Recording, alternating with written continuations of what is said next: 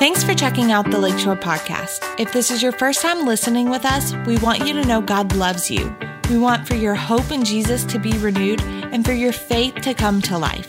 Wherever you are joining us from, we hope this message encourages you.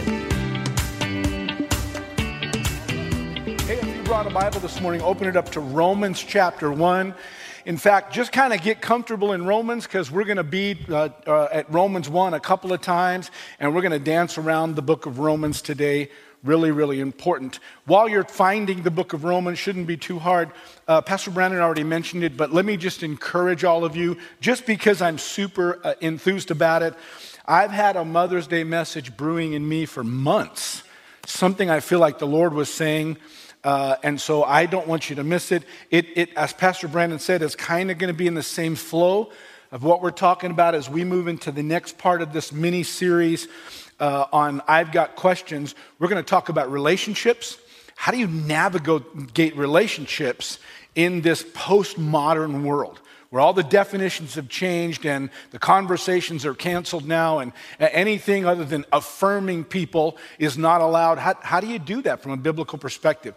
And we're going to look at that, and I really want to begin that on Mother's Day and talk about why mama bears are more important now than they've ever been. And I'm gonna take it from the Bible. I'm not being playful. I'm telling you, this stuff is legit, and we're gonna see what the Word of God says. So that's Mother's Day. Well, we are in the final message in this collection of studies we've called I've Got Questions. And the first part of the collection has been 4 parts. And we've gone through, Pastor Brandon started us off and talked about what in the world's going on. Did a phenomenal job connecting the dots between what 1 Timothy chapter 4 warns us about, that in the last days seducing spirits and doctrines of demons would just infest the earth, would perpetuate all these different versions and different definitions, all in an attempt to confuse people, to overwhelm people, and mostly to lead them away from Christ. And he did a great job connecting those dots so we could see practically. Well, the next thing we looked at was, can I really trust the Bible? Lots of question marks about, you know, how many people wrote it, and is it really God's word?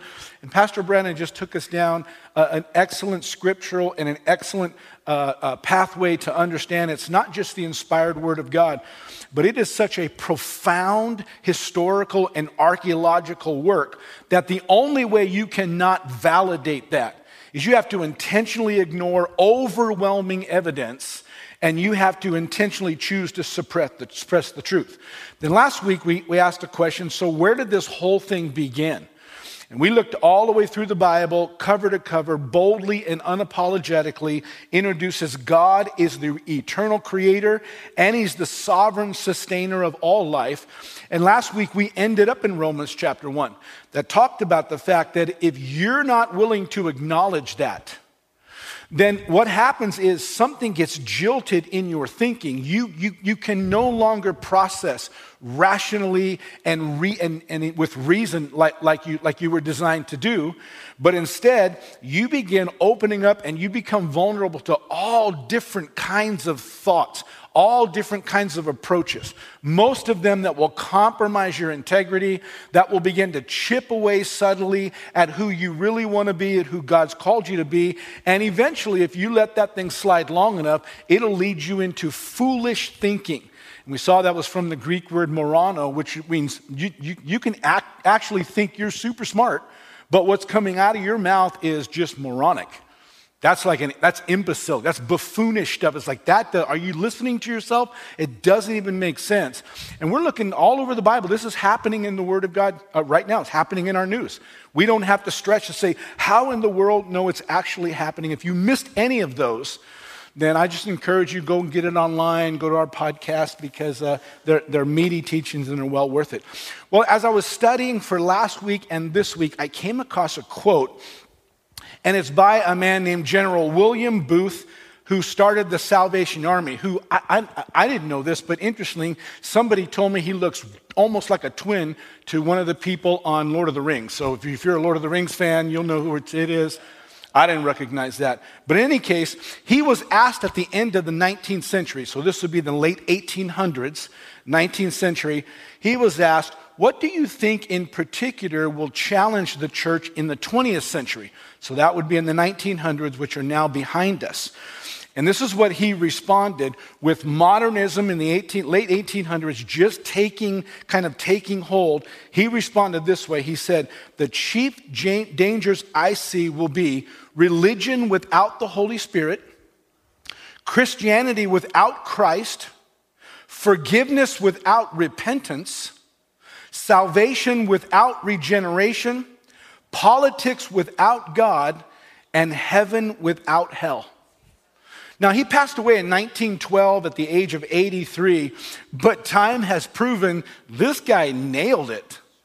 I mean, to the point that I think he would even be shocked at just how far things have progressed away from the belief in God, including the belief in the Bible doctrine of heaven and hell.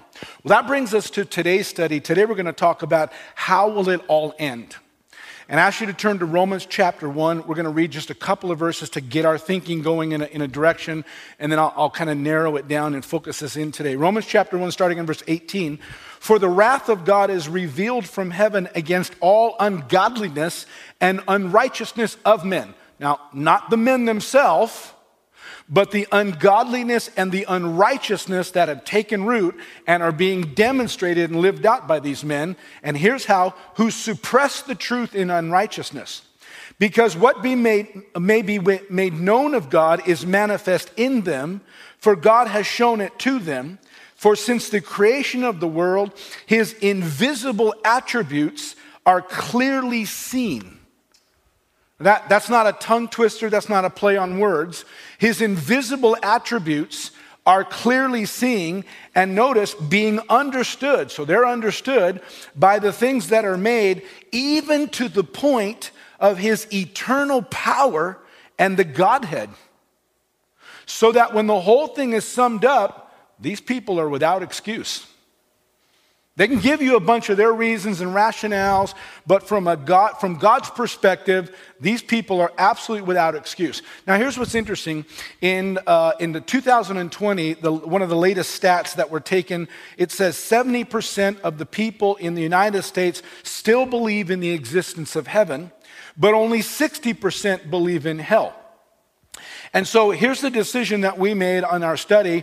Because we have such a higher percentage of people that believe in heaven, and because that's kind of more of a pleasant subject to discuss, we're intentionally not going to deal with heaven, although it's a worthy topic, but we're going to assume that either you're in or you're close to the 70% that believe that heaven's an actual place. But here's the other reason why we're going to focus more on hell today, because of the 60% of the people that believe in hell, that's a deceiving number. They do believe in hell, but they don't believe in the traditional version of hell that we see find in the Bible. In fact, in an article from 2021 in the Internet Encyclopedia of Philosophy, C.P. Wrangel, a professor at St. Louis University, published an article just entitled "Hell." And in that, he outlined 5 alternative views to the traditional model of hell, where people who commit sin are eternally punished. And I want to point out that what I'm about to briefly go over with you is part of the 60%. So when we say 60% still believe in hell, that includes these people right here. And here's the 5 views, super brief, right? Number one and two it's called a psychological view of hell. And that is that hell's not a physical place, it's a state of consciousness where the damned experience psychological suffering ranging from mild to harsh. So super disappointed to actually being tormented. And those have 2 different theories that come with themselves. And there's a large group of people that actually believe this and they study this. Here's a second version, is an annihilationist version. And they believe that after death, the damned simply cease to exist. So their punishment is they're not able to enjoy life moving forward, whatever that means to them. A large percentage of these people believe in reincarnation. And so you keep coming back over and over, but if you end up in this category, it stops and you don't get to keep experiencing and enjoying life. Here's a third one, and this was my favorite, by the way, and I say that tongue in cheek, the free will view. You can almost make up anything, right, in the free will view. But the free will is that God places the damned in hell not to punish them, but to honor the choice they freely made to not be part of heaven and not join themselves to God. In this view, hell is not so much divine justice as it's a measure of divine love. And here's the fifth one, the universalist view, that all people will eventually end up with God in heaven. In essence, then, there's not really a hell. There's just a temporary place where people further evolve until they reach a place of perfection that they can finally be with God. Now, you're like, where do they get this stuff from? How in the world can they come up with this? I'm telling you, these are legitimate, advanced degree studies that people are writing books about and teaching classes about, and tons of people are flocking to it. And I'll tell you why. Because when you look at this postmodern view that focuses on the immediate experience of every individual, and a large percentage of it is that they want to make sure that every single person is only affirmed and no one's ever offended, for you to even try to mention the Bible's doctrine of hell, that is just mind-numbingly offensive. And depending on the discussion you're in, that's actually labeled hate speech. Now, that would be one thing if we're talking about people that are outside of the church, right? But we've been kind of tugging on a thread throughout this whole series how this stuff's even in the church. In fact, when Paul wrote in 1 Timothy chapter 4 and 2 Timothy chapter 3, he was writing to the church.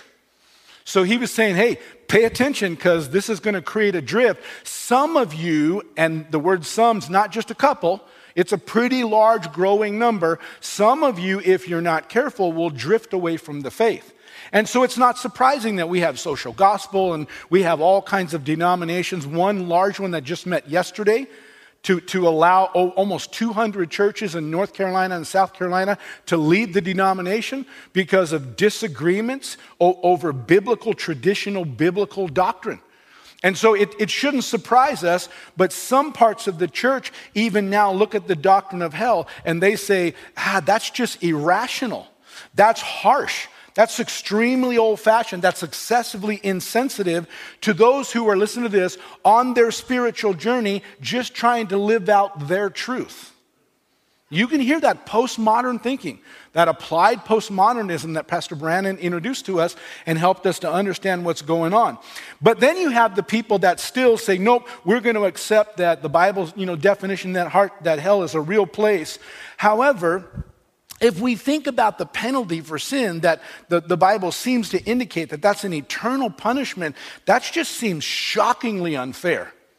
In fact, how in the world can a loving God punish somebody for eternity for sins that were committed in such a temporary time here on this planet? And if you'll entertain any of those alternative views, here's what begins to happen, and you can measure it in yourself. Either consciously or subconsciously, you start downplaying sin and the weightiness, the heinousness of sin in your own life, and you certainly do it in the lives of those that you love. Because for you to come to grips with how clear and how distinct the Bible is about sins, about things that are absolutely wrong, abhorrent to God, things that will put people on a track to never experience life in heaven in the ever after, for you to think about yourself like that, well, you'll look for a way to give yourself reason and rationale, but especially those that you love, you can't bear to think that your children, that your spouse, that your family members, that close friends might experience this, and so you'll start wiggling and you'll start looking. And so we're finding that this is happening all over the place. But here's what's interesting. Even when you give yourself that wiggle room and you say, no, come on, loving God, it can't be all that, and you start listening to little compromises and little adds to the doctrine, little subtractions to the doctrine. Here's what's interesting, that you'll still, though, reserve the right to embrace a Bible doctrine for those particular people that you think are exceptionally vile, like serial killers or serial rapists or child molesters or terrorists or those in that category, right? You may actually say to yourself, or you'll hear somebody else say it, and you won't disagree, I hope they burn in hell forever. And you won't disagree, because somehow you've got this place in your mind where you've reserved a judgment, you've reserved a category and said, well, I certainly don't fit in that category. And the people that I love don't fit in that category, but we recognize there are some people throughout history, Hitler, and they fit in that category and they deserve that. But it's interesting and even ironic, when you take that position, you're trading places with God, who is the ultimate judge of the earth, and you're stepping into a level of pride that puts your own goodness above what God's prescribed, and you yourself then are so prejudiced that you're now sinning and denying the word of God. It's just this cycle of deception when we just don't let the Bible tell us what to do. So let me just kind of lay some things clear, and then we're going to unpack some stuff this morning. The Bible is clear at every point on all accounts that sin at every level is grievous to an eternal God and therefore punishable by eternal death. Now, we're going to see this super plain today. In fact, it's so grievous that starting in Genesis chapter 3, just the picking of a piece of fruit and the biting into an apple was enough for God to begin to design a redemptive plan that would eventually compel Christ to the cross, which one scholar said illustrates the fact that God literally hates sin to death. He has no tolerance for it at all. But not only that, we find out from the Bible that hell is absolutely a real place. In fact, just as real as heaven. It's so amazing to me when I meet somebody and they are an advocate, of heaven, of everlasting life, but they question everlasting punishment. But the Bible speaks about it in the same terms of reality. In fact, we might even tip the scales towards hell in verification, because Jesus actually talked about hell more than he did in heaven. And the reason can be easily understood, because Jesus understood the magnitude of depravity that comes in when you even let a little bit of compromise sneak into your life. Let me read you a couple of samples. You don't have to turn to these.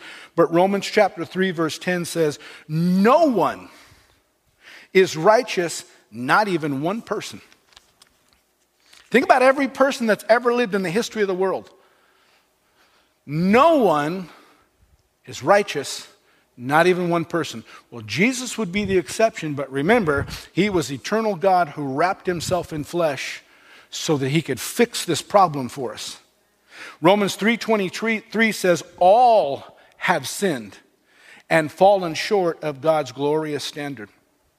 And so when we see that, we have to keep this thing framed in, because when we begin to understand how true the Bible is and how clear the Bible is, then we can also realize it doesn't matter how popular the theory, it doesn't matter how large the mass of culture begins to lean and rationalize and justify. Listen to me, there's no measure of rejection, there's no measure of revision that will alter the Bible's doctrine of hell, not even a little bit. It won't make it go away, it won't reduce sin's penalty, and it certainly won't mitigate the intensity of punishment that the Bible talks about.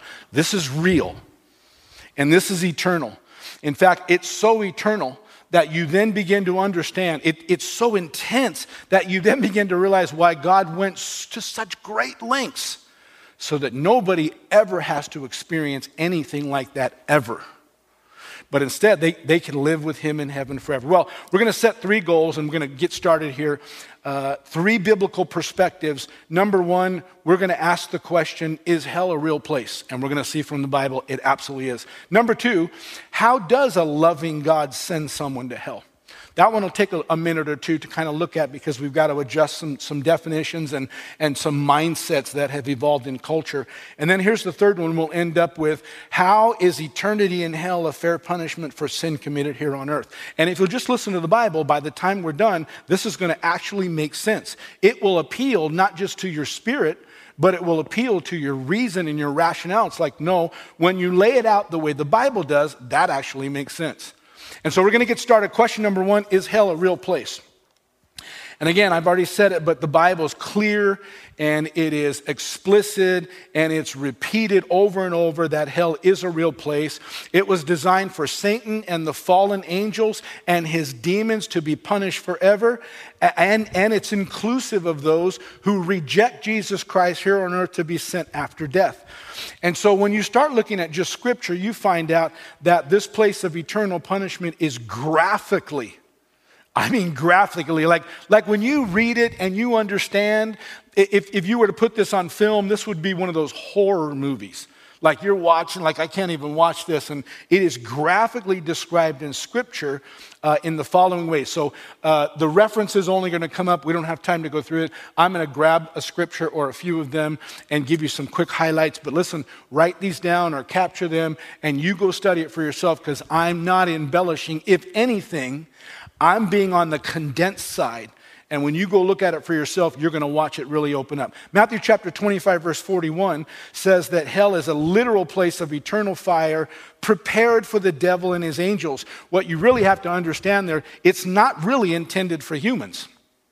In fact, in the same way that the Bible says that we're going to get an eternal body in order to live in that eternal place called heaven, because these temporary bodies just won't cut it.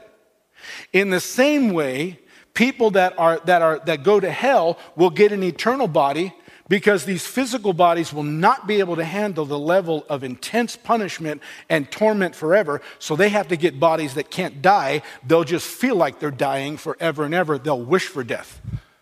And so it was designed for supernatural beings, but people will end up there. Verse 46 says that it's a place where the punishment of the wicked is never ending, is as never ending as the bliss of the righteous in heaven.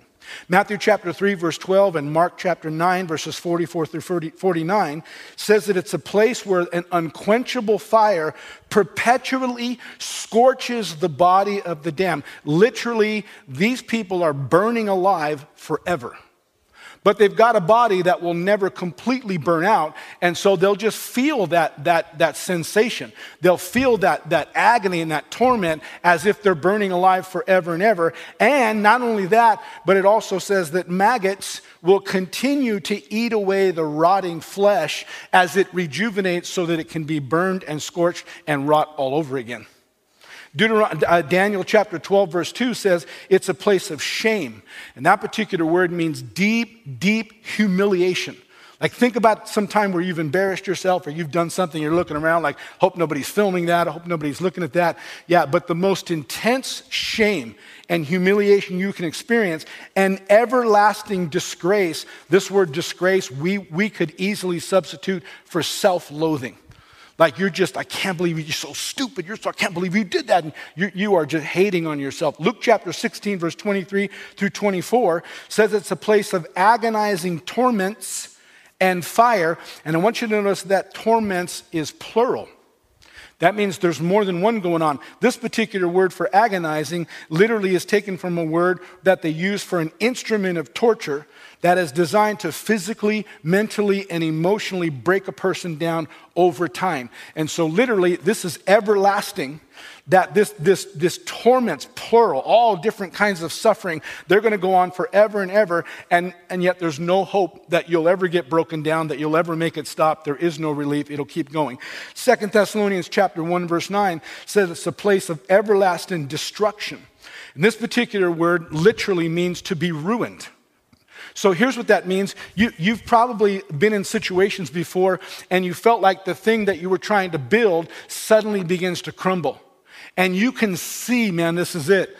We can't hold it together. I mean, it's fragile. It's duct tape now, but it's coming apart at the seams. You're going to experience, well, not you. People are going to experience that in hell forever, thinking that, well, you know, there's got to be a bottom. There's nowhere to go but up. There will be no bottom.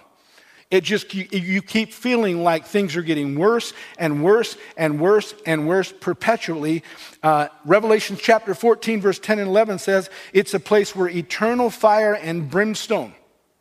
And this word brimstone literally describes a very thick sulfuric smoke that, you know, happens in a chemical fire, or happens like when lightning strikes a certain part of the earth, it's left with that chemical, that sulfuric residue. And it says that this is a place where fire and brimstone cause the smoke of torment to rise forever. And that word for smoke is talking about a thick, thick, dense smoke like you can't breathe. So people are like in the middle of a fire that's going on, and the smoke is so thick, they can't catch their breath. So they've got the torment, they've got the self-loathing, they've got all stuff going on, but now they can't breathe. They feel like they're choking, just struggling, like they're suffocating to death because of this sulfuric smoke. Revelation chapter 20 kind of capitalizes on that and says that a lake of brimstone, or this burning sulfur, is a place where the wicked are tormented day and night forever and ever. Deuteronomy chapter 32, verse 3 through 5, and Psalm 76, verse 10, says it's a place where the condemned acknowledge the perfect justice of God and recognize their sin is the sole reason why they're there. So they finally sober up and they realize, God's a just God. I'm here because of me. But listen to me, here's where people begin to assume things, and so they repent. No repentance. We don't have time to go into it because a whole nother part of a study. But in hell, people realize that God is just, that God is fair, that his word is true, but they're still laden down with all of these thoughts and these addictions and these desires and this anger and this resentment and this ego and everything. But now there's no rescue. Now the truth is gone. Now there's nothing to help them see the light, and so they get darker and darker and darker. So even though they recognize that they're there because of their own doing and their own sin, and it adds to their self-loathing, it adds to their despair, but they become even harder in their hearts. In fact, there are scriptures that talk about that people begin to intensify in whatever their passions were, their unhealthy passions. For example, if someone is struggling with lust, when you get to heaven, you'll struggle with lust forever, or into hell, you'll struggle with lust at an intense level you've never understood. Only there will be no relief. You can't do anything to relieve that even for a moment. It's going to be more and more and more. Same thing with ambition, same thing with ego, same thing with greed, same thing with adultery. It doesn't matter what the sin is, it becomes harder and more worse. So to sum this up quickly, the Bible leaves no room for doubts. Hell is a real place. And hell is forever. And hell is a place of inconceivable torment that will go on forever and ever. And again, this is why God does everything he can to say, please, please don't choose that option. Please accept Jesus' sacrifice and miss all of that. And let me bring you to a place that is also inconceivable in the goodness and the blessing and the wonderfulness that you ever thought you could experience. Here's question number 2 then. If that's the case, and hell is like that bad, then how can a loving God send someone to hell? And in order for us to address this, we got to unscramble a couple of definitions that we've gotten all goofed up, especially in the last 10 years. And we've got to also correct some assumptions that go along with it. So here's the first thing. When we say, how can a loving God send someone to hell? We have to come back and say, well, what does the Bible say about a loving God? Because to the culture, a loving God is someone who's non-confrontational, someone who just wants people to feel accepted, who just wants people to feel understood, who just wants people, to kind of keep moving forward in the journey and not get stuck or not go backwards. And by the way, certainly all of those things are part of the character heart of God. But the world's definition of that kind of love is a God that's more concerned with people's temporary happiness than they are with their actual well-being, and certainly than they are with all of eternity. But that's not the Bible kind of love. The Bible kind of love then turns and describes it this way. It starts in 1 John chapter 4, verse 16, when the Bible just boldly and unapologetically proclaims God is love. Now, that's not to be understood like humans where we possess love and you say, well, boy, they sure are a loving person. They sure are a nurturing person. That's not the same thing. The Bible says God literally is love. In other words, he's the very definition of love. He's the pattern that marks what all real love looks like. He's the perfect expression about how love demonstrates itself. And I'm going to pull in, some because the modernism tries to use this stuff. There's three fundamental laws of logic or of interpretation, and they're used in any field of study of literary studies or analytical studies, but that includes Bible interpretation. And one of those laws is called the law of non-contradiction. And here's what it says: something cannot be both true and untrue at the same time. Well, that seems common sense, but it's literally a law of interpretation. And so if we take that to the Bible and we say, well, if the Bible says that God is love, then the law of non-contradiction would say, then it's impossible for God who is love to do anything that's unloving. Those contradict each other. It can't be there. So when we come back and say the idea of allowing people to go to hell is an unloving act by God, not only is it a Bible misconception, but it's also a gross mischaracterization of God and of the Bible's definition of love. And again, if a person argues with that or thinks otherwise, then what they're doing is they're putting themselves in a place where they say, well, God's not loving in that case. I'm more loving than God there because I see a disparity. I wouldn't take that approach. And by doing that, again, they are replacing themselves as the judge and the jury rather than letting God do that. Thereby, they're sinning themselves, rejecting God's word. Now, these are logic, rational terms, right? And they're not the way we always think. But you need to at least hear him and let him, bounce or at least settle on the inside so that when you're then out in the world and you're hearing somebody talk in a panel or you're seeing some news report and somebody's giving their version of something ought to register and you'd be like, that's not right. That doesn't make any sense. In fact, I think that's a violation of the law of non-contradiction. You can't say this and that at the same time. Pick one of those and I'm willing to hear you out. But you can't trade horses right in the middle of a thought. But I'm telling you, this is happening all the time. All the time this is happening. So then the first step to answer the question, how can a loving God send someone to hell, is to first agree with the Bible. Well, we know that God is love. And so we don't understand it maybe at this point. We don't know how we feel about it. But we know that everything God does is an expression of that perfect love. And then we can move to the second misconception here and ask the question, well, then does a loving God actually send people to hell? And the problem here is the way we use the word send. Because there's a few different ways that you can use it. And the way we tend to use it is like someone sends a letter or someone sends a gift. When we're using it that way, then the person who's sending the gift or sending the letter is the one taking all the action. The letter and the gift, well, they're just passive participants. They didn't have any choice. They're sitting on a shelf. Somebody grabs them, sticks them in the Amazon box, and shoves them off to somewhere else. And so that's a way of sin, right? But that's not true with anything we see in the Bible between God and people.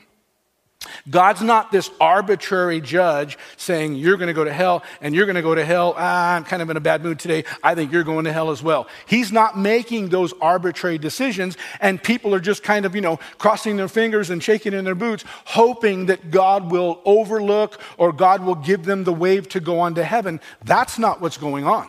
The Bible doesn't validate that at all. In fact, the Bible says that God's given every person who ever lived on the face of the earth the freedom to make their own life choices. And part of those freedom of choices leads up to where you will spend eternity. That's completely up to every individual. God sets the standards.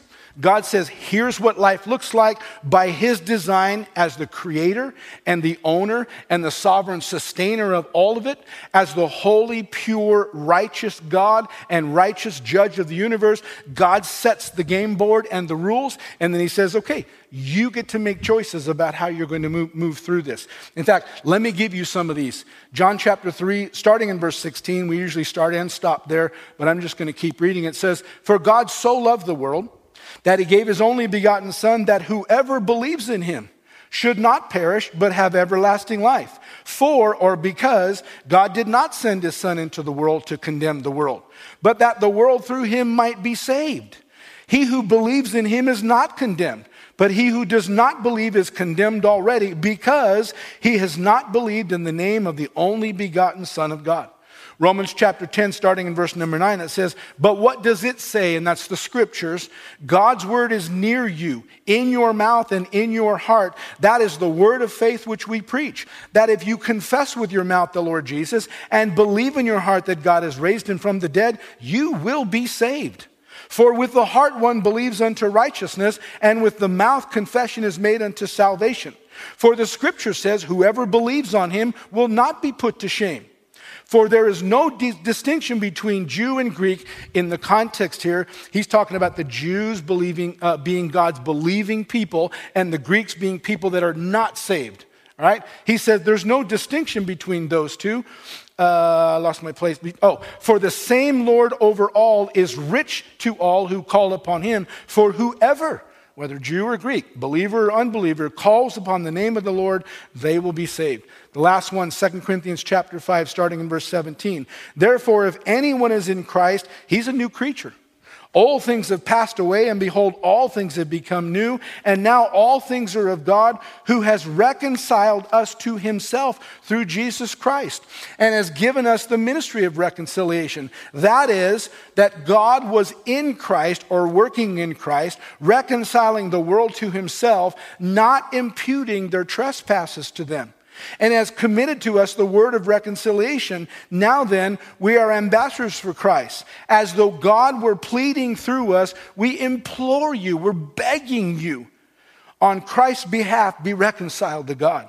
For he who made him, for he who knew no sin was made to be sin for us, that we might become the righteousness of God in Christ." Does that sound to anybody like God's trying to send people to hell?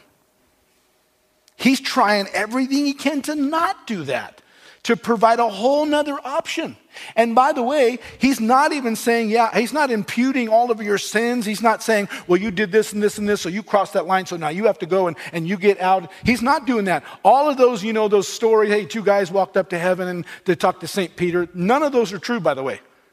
None of those are even remotely hinting, right? It's not really about the sins, plural.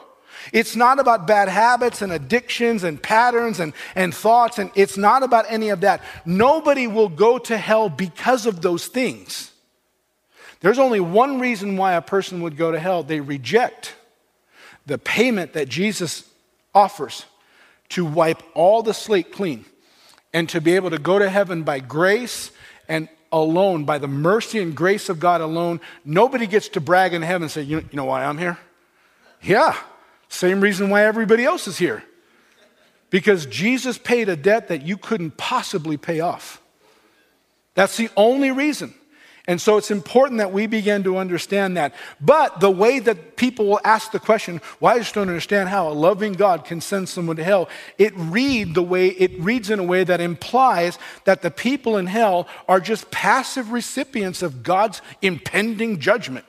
That somehow they didn't deserve. They were good people. They did more good stuff than bad stuff, and somehow they deserved to be in heaven, to not be in hell. But listen to me, nothing is farther from the Bible truth. In fact, if you want to reframe the question, if somebody asks you that, say, well, let me reframe that question for you, okay? If you're asking me if the God of love, if you're asking me why some people go to hell if God is a God of love, then I can give you some answers for that. And one of them is right here in Romans chapter 1. I asked you to turn there. We read it over. But let's go back, and I want to point a few things out. Romans chapter 1, I'm in verse number 18 now. It says, for the wrath of God is revealed from heaven against all ungodliness. Just so you can understand the two, ungodliness are literal sins against God. That's sins you make in the heart, and you decide, I am not going to accept God's word. Or I know what God's word says, but I'm going to rebel against the truth. Or I just don't have a reverence for the word of God, for the spirit of God. I have kind of a casual, attitude toward, more of a religious attitude.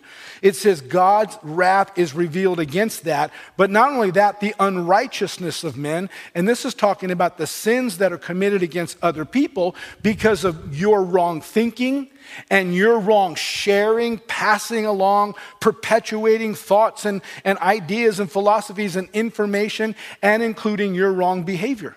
And one of those behaviors he's going to zero in on next. He said, who suppresses the truth in unrighteousness.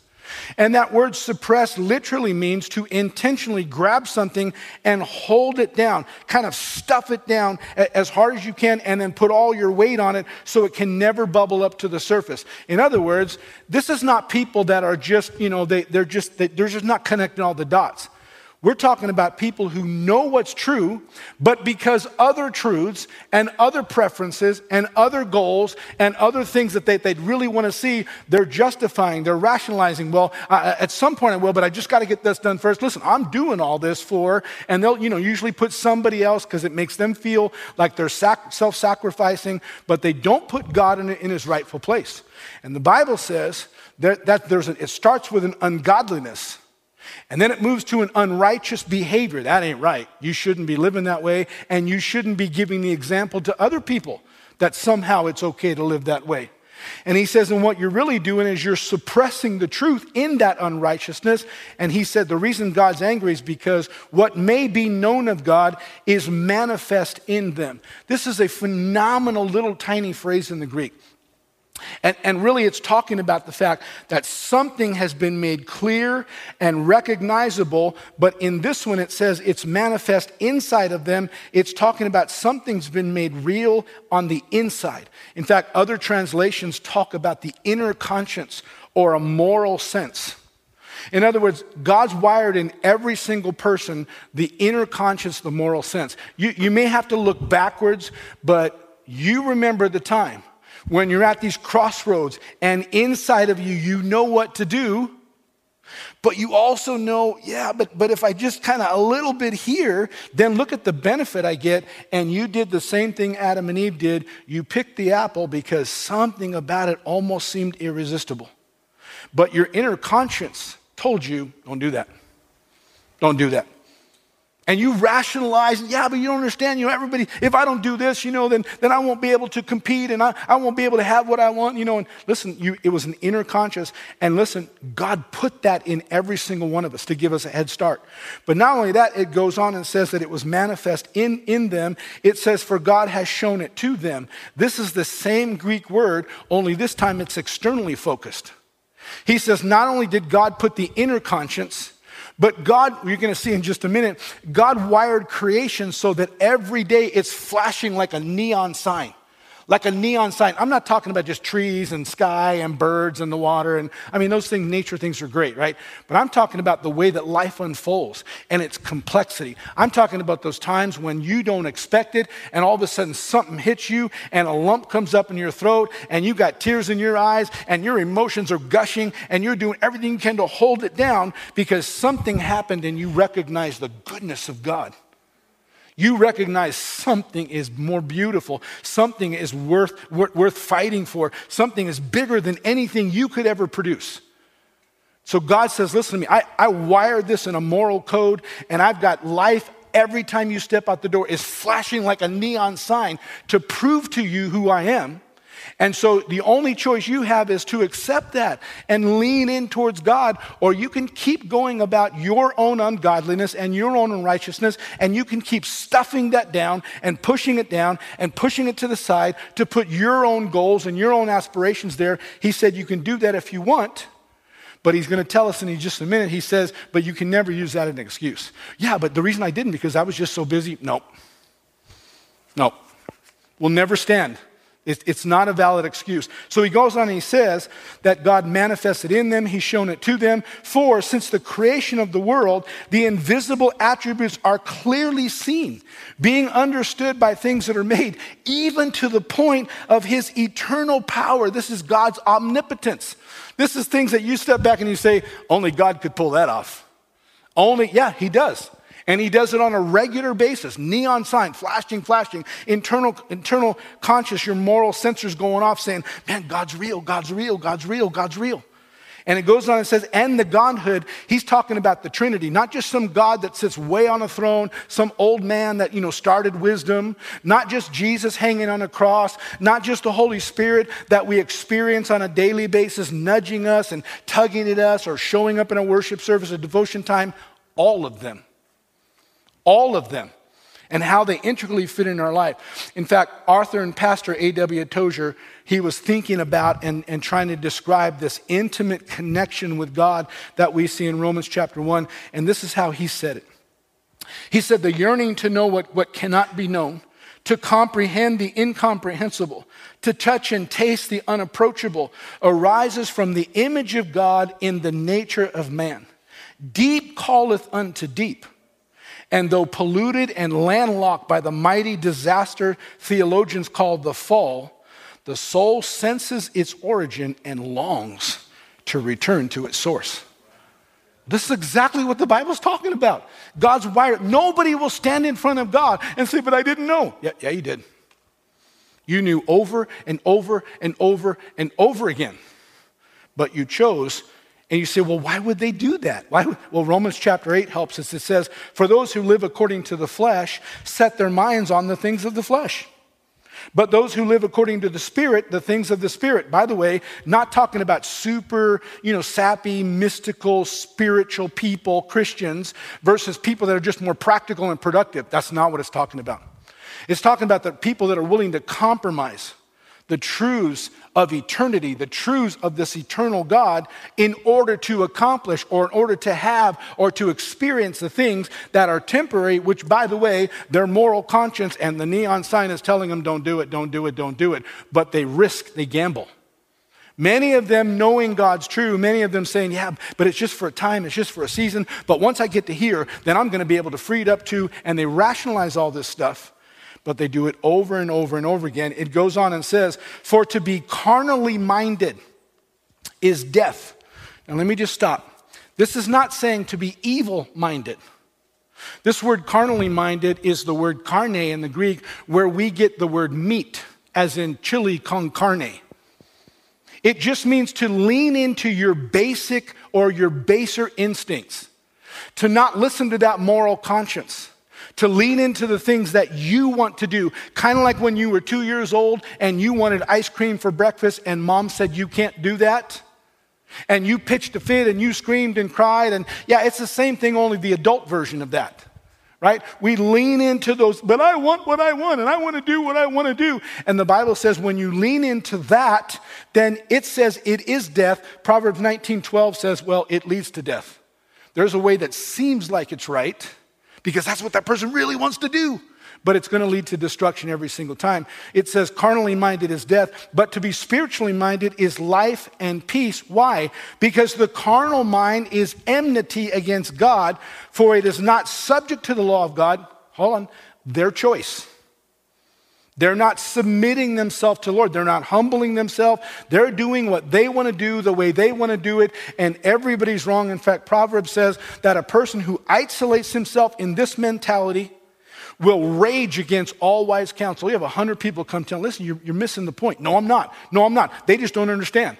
And they're going to stay with this. He says the carnal mind is enmity against God because it is not subject to the law of God, neither can it ever be.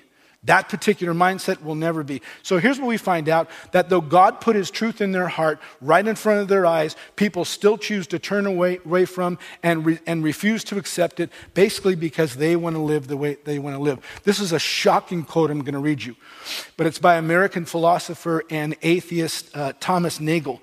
And he literally captured what the Bible says here. I don't think he was intending to, but here's what he said.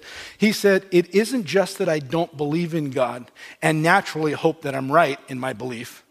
It's that I hope there is no God. I don't want there to be a God because I don't want the universe to be like that. Well, that's about as honest as you can be and understand what Scripture says. You are intentionally perverting, intentionally suppressing the truth. Let me give you this last one real quick, and I'm going to have to speed give it to you. Question number 3 then, how is eternity in hell a fair punishment for sin committed here on the earth? And basically, I'm going to wrap it up this way. I won't have time to take you through everything. But there's 3 things you have to wrestle through. Number 1, the problem of sin. Number 2, the gravity of sin. And number 3, God's divine justice. Well, if you study Romans chapter 5, verses 7 through 19, that will tell you that the problem of sin is widespread. The problem of sin is man's own desire. It started with Adam and Eve, and it's perpetuating. And some people will say, well, that's not fair. How come that we were born into sin? How come we get to be punished for Adam's sin? But you'll find out through the Word of God that that's not true, because you'd like to take that position. Well, I'm suffering for what Adam did, or I'm suffering for what Eve did. I can't believe she ate the apple. Whoa, hold on for a second. Because this started early on before you were even cognitively able to make your own decisions. That sin showed up in your life. You screamed and cried and threw yourself on the floor to get your own way, and your parents had to deal with that. But that hasn't stopped. You're still doing that in a much more sophisticated way. And the Bible says all over the Bible, listen, there's not any single one of us that are perfect. In fact, Jeremiah 17:9, I'll read you this one scripture, says, the human heart is the most deceitful of all things and desperately wicked. Who really knows how bad it is? And James chapter 1 will tell you that sin starts deep in the heart. And I'll just jump as a pastor, but also as a person. Let me just tell you. There are some of you right now that are wrestling with thoughts and wrestling with things that you'd like to do, maybe fantasies in your mind, and the only reason you haven't carried it out is because the consequences are scary. My point is, it's not because you have such a moral heart. It's not because your heart, without being submitted to God, is like, no, I can't think like that, that's right. Oh no, you've indulged that. Some of you you'd have strangled people. You'd have beat them to a pulp. You'd have lit things on fire. You'd have committed adultery over and over and over again. The only thing that stopped you is because the consequences are so great. Hopefully, in a group of Christians, it's because the Holy Spirit convicted you and you came back and said, God, you have to clean my heart. You have to regenerate me. You have to renew my mind to the Word of God. But there are a ton of people who they're just good. It's like, no. Every single person, their heart is exceedingly wicked. You don't know what you would do if you would never be found out. If there would be no consequences. Without Christ, you have no idea the extent of depravity that you would tumble down into. And the Bible's really, really clear about this. There's also the gravity of sin. And we see this in 2 Samuel chapter 11, where David sins with Bathsheba, and then there's a pregnancy that results, and then he tries to cover it up by having her husband Uriah killed so he could marry her, and it looked like that was his baby, and this went on for over a year. And in 2 Samuel chapter 12, the prophet Nathan comes and says, you did that, and David realizes he's caught, and he confesses, and then he writes a prayer of repentance in Psalm chapter 51, and in verse number 4, he says, God, I've sinned against you and you alone. And you're like, what? I read the story. I saw the movie. It wasn't against God alone. You sinned against Bathsheba. You sinned against Uriah. And really, you sinned against the whole nation by trying to cover it up for a year and deceiving God's people. You sinned. Yeah, you sinned against God, all right. But see, David understood this, that the first and foremost sin was against an eternal God. And we tend to think that a little sin, because we think with a finite mind, that a little sin is just, well, we just did it that one time in that one, and let me tell you why we did it, because it was crazy. Anybody would have did that. It was crazy. And we don't understand that one little sin in a moment of time to an eternal God becomes eternally offensive to him. That stays in front of him like a reel all the time, because he doesn't live in time, he lives in eternity. And by the way, before you get frustrated by that, be excited about it. The fact that he does live in eternity, he's an eternal God, is why we get the opportunity to live eternally in heaven. It's not a temporary, it's not like you do this and you get a lifetime, of heaven, but then you start all over again. No. It's eternity. But that eternal offense in front of God means that in order for you to pay back, in order for you to wipe that slate clean, you'd have to go back in time and unsin. Well, you can't do it. And so God comes up with an eternal plan. And the eternal plan was to send his eternal son to pay the eternal price so that you and I could be eternally forgiven and we could stand eternally righteous in front of an eternal God. And that's exactly what he did. It was the most amazing thing.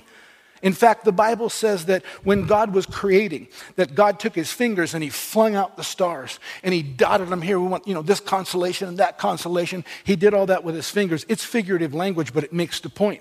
But when God was designing salvation and pulling it off, the Bible said he rolled up his sleeve and he used his whole arm because of the muscle, because of the magnitude of what needed to happen and the redemption he was trying to pray for his people. And so we talk about the gravity of sin. The gravity of sin is unimaginably weighty. You cannot possibly do it. Once you've made a mistake, that's it. You're no longer eternal perfect. And if the righteous judge of the earth lets somebody in who's imperfect, then he becomes an imperfect righteous judge, and this perfect place called heaven is no longer perfect. It's a real dilemma. But I'm telling you that God loved us so much that he actually worked that out. And because of that, we find out that God's divine justice. And let me just kind of walk you down a quick trail. I'm going to close right here. So Romans chapter 1 tells us that God not only gives us his inner conscience so that we know instinctively, intuitively, we know where the kind of the lines between good and evil are. We might not know chapter and verse, but we know something's a little off, and we really should. I just felt bad about doing that, and we know the difference. But not only that, every time we open our eyes, it's a neon sign glowing everywhere, and God's teaching us and telling us, if you'll lean into me, if you'll move closer to me, I'll teach you some things. I'll show you some things. I'll come and make myself known to you. And so God gives us every single opportunity. And not only that, if and when we do mess up because we're imperfect people that are born into sin, we will. God says, that's okay. I got this figured out for you. I sent my eternal son to pay the eternal price so that you could have eternal forgiveness in front of an eternal judge. And one day you can stand in front of him and you can be eternally wiped clean forever and ever and have entrance into an eternal place called heaven. God said, I did all that for you. All you have to do is accept that. Now here's the amazing thing. Some people, even though all of that's in front of them, some people will say, no, thank you. And when that happens, listen to me, it's not that this righteous judge is saying, okay, I'm so angry you did that, I'm sending you to hell. When that happens, all the weight and the penalty of the sin that they committed down here goes back on their shoulders, and God says, okay, then you pay for it. I can't. Yep. So your punishment, your judgment, is to spend all of eternity trying to pay for what you did because you can never pay for it. So you say, why would a loving God do that? How is it fair that the temporary sin on earth? Well, because it wasn't temporary, it was eternally offensive to God. And so you have to pay for it eternally unless you'll accept the eternal forgiveness and eternal salvation. It's literally that simple. And God goes to such great lengths because he so loved the world to say, listen, please, please, please accept the penalty that Jesus gave, and you can be washed clean, and I'll step into your life, and that inner conscience will begin to swell, and your eyes will begin to be open to how God's all around you, moving all the time. You'll sense God tugging at you and nudging you. You'll have wisdom begin to come to you. God will do all of that because eternal life starts the moment you accept Jesus Christ. You stop suppressing truth, and you open up to truth. Then the eternal God comes into your life, and you begin to live eternal life here, and it just moves on into actual eternity and gets better and better and better. I would imagine there's three groups of people here because in every gathering, whether it's just a few people, there's usually at least three groups, but I'm going to focus on here. There's one group of you that you're listening to these things and your heart is weighing heavy because you have children, you have family members, you might have a spouse, you have close friends, and you know they're on the wrong side of that equation. And this is certain. And this is unimaginable. And your heart begins to break and then goes into a little panic, like, what do I do? What do I do? What do I do? Let me tell you something. Prayer is a powerful thing, and we're going to look at some of that in the next time. There's another group of people here that you're somewhere in that wrestling match. Maybe when I was talking about you would have already done these things if the consequences weren't too scary. You might say, this guy's reading my mail this morning. Listen to me, there's lots of people that wrestle through that. Listen, wrestling with sin is real. And if that's you this morning, I want you to know God's here to give you the power to overcome that. And then there might be somebody here and you've never accepted Jesus. You're on that spiritual journey trying to figure it out. And some of these things just didn't make sense. Like, how does a loving God send people to hell? And why would people have to go to hell forever? And is hell even a real place? All those things are kind of hindering you from making that decision. But if you're here this morning, one thing you can't deny is that that inner conscience, that Holy Spirit inside of you is talking to you. And you felt it before and you keep pushing it back. Well, maybe next, I just got to figure some things out. Listen to me. The reason the Bible says today's the day of salvation, because eternity is serious and you don't have any promise of tomorrow. You woke up this morning by the grace of God. You're not guaranteed tomorrow or the next day. And you don't know at any moment when life will be over for you and you'll be in that eternal decision that was already made. But here the Holy Spirit is trying to get you to make it today. I want to pray for all three groups this morning. And then we're going to finish by all of us repeating a prayer. And if you're in any of those groups, listen to me. I want you to take heart because God's not sending anybody to anything other than trying to get everybody to come to heaven. And yield it, lean into that this morning and ask the Holy Spirit to come and help you. Heavenly Father, I thank you that as you're speaking to people today, that each of these groups and any of the ones in between that I didn't put in a category, Holy Spirit, you're the teacher, and you're the one to come lead us into all the truth, right on into heaven, so that we can experience the goodness and the greatness of this loving God. I pray in the name of Jesus that you would give clarity and that you would give courage to anybody in any of these categories and who knows what other ones to make the decisions they need to make today so that you can step in and you can move them into the blessing you've planned for them. Now all of us pray this together. Say, Lord Jesus, I know that you're the Son of God. I know that you died on the cross. I know that you rose again. And I know that God's offering me forgiveness. Eternal life.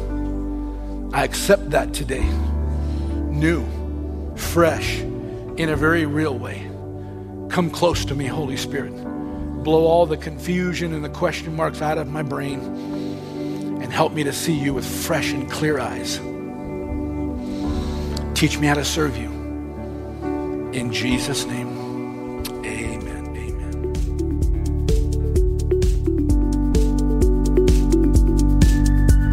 Thanks again for listening. To hear more messages like this one, make sure to subscribe and check out our podcast channel for more messages. If you like what you're hearing, share it with your friends. For more content from Lakeshore and information on services, check us out at lakeshorecf.com.